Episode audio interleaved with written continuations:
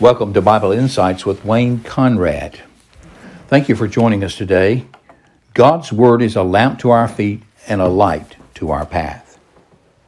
Several decades ago, there was a hit song that asked the question, What's it all about? This is a question that every person deals with sooner or later. It's a question we cannot escape. Why am I here? Why is anyone here? Where are we going? What is the purpose of life? Today, numerous answers are given to this inquiry. Some say that life is useless. All of life amounts ultimately to one big fat zero. If a person thinks seriously about his life, he can only utterly despair. The writer of Ecclesiastes, who calls himself the preacher and teacher in Jerusalem, writes the following words, adopting this viewpoint Utterly pointless, says the teacher. Absolutely pointless. Everything is pointless or emptiness a chasing after the wind. He writes, I applied myself to the understanding of wisdom and also of madness and folly, but I learned that this too is a chasing after the wind. His writing is a story of all the ways people seek to find meaning, purpose, and fulfillment. And after it, he says, emptiness, futility, a chasing after the wind. For with much wisdom comes much sorrow. The more knowledge, the more grief. Others contend that the purpose of life is enjoyment of pleasure or the accumulation of possessions or pursuing pleasure in work alone. So, pleasure, possessions, work, things which we chase after. In other words, we're here to get what we can when we can. In other words, we should fill our lives with our pleasures and the accumulation of possessions. The preacher in Jerusalem tried all of this. He said, I said in my heart, Come now, I will test you with pleasure. Enjoy yourself. I deny myself nothing my eyes desired. I refused my heart no pleasure. My heart took delight in all my labor, and this was the reward for all my toil. Yet when I surveyed all that my hands had done, and what I had toiled to achieve, everything was meaningless, a chasing after the wind, emptiness. Nothing was gained under the sun. This life purpose can be summed up in one word self. Selfishness is the major goal of many. Many are on this path, but in the end they will agree with the teacher futility, empty, just passing gas, a chasing after the wind. Another voice can be heard from the ancient lands of the East. It is that life is a cycle. In this cyclical view of history and life, Everything is an unending, meaningless recycling. We don't know why we're just here. We're here and we have to put up with it. We'll be here again. History and life is just an unending turning of the wheel. We and everything will repeat over and over and over again. Another voice that rose to great prominence in the 20th century and is now on a rise again is that the individual exists for the state. So the only purpose is collective. People live to serve the state. This is the voice of communism and extreme socialism.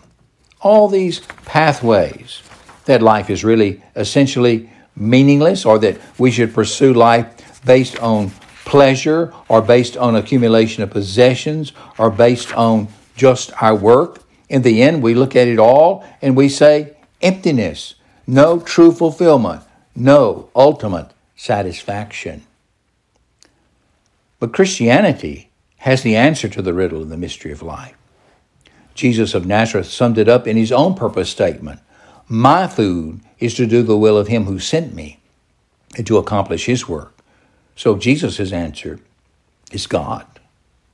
Now, the answer and question to the first question in the Westminster Catechism expresses it this way What is man's chief end? What's his chief purpose?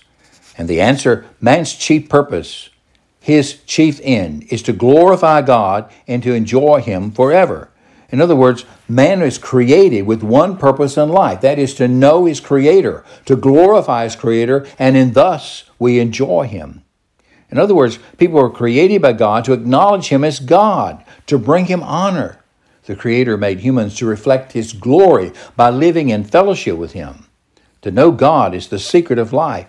To experience the happiness of fellowship with Him is the way to fulfillment, to the way to enjoyment of God, the way to joy. Perhaps the primary reason man cannot find true purpose of life is that they begin at the wrong place. You cannot find man's highest purpose by looking first at man's needs, man's desires, man's pleasures, man's plans. A man centered view will always end in despair. Listen again to the teacher in Ecclesiastes. After a lifetime of traveling these different roads to find fulfillment, he writes these words Remember your Creator in the days of your youth before the days of trouble come and the years approach when you will say, I find no pleasure in them. Remember your Creator. The Bible, those 66 books of the Hebrew and Christian canon, is God's guidebook to eternal life. The scriptures begin with these words In the beginning, God. If we are to grasp reality and to learn life's purpose, we must begin with God.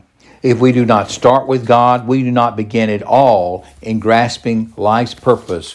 We do not begin at all to grasp what is true reality. God is. To leave him out of the picture or to place him outside of the center of it all is to lose the whole picture or distort it beyond recognition. Only a God centered, Jesus focused view will accumulate an eternal hope. What's the message? Simply put, the reason for human existence cannot be found in man himself, but only in God who created man. Adam, the original man, the first human before the fall into sin, lived for this one purpose the fellowship with his Creator by serving him and thus delighting in God and in his creation. Adam's sin, however, terminated this happy estate, resulting in a fallen world. Jesus, the Christ, the promised Messiah, the last or the or the second Adam, came to give us life, to bring us life in its fullness, to be brimming, overflowing, to bring us to God, the Father, the center of everything. Then all of life can be lived to bring glory and honor to God, resulting in true and eternal happiness. When we come to know God and His Son Jesus the Christ, we've come to life's true center we will find the purpose of it all, and our hearts can cry out with the psalmist, Whom have I in heaven but you? And there is nothing on earth that I desire beside you. Our hearts and our voices can join in the chorus of heaven. Worthy are you, our Lord and God, to receive glory and honor and power, for you created all things, and by your will they exist and were created. God is what it's all about. This has been Wayne Conrad with Bible insights. Thank you for listening. Tune in again soon. Until then,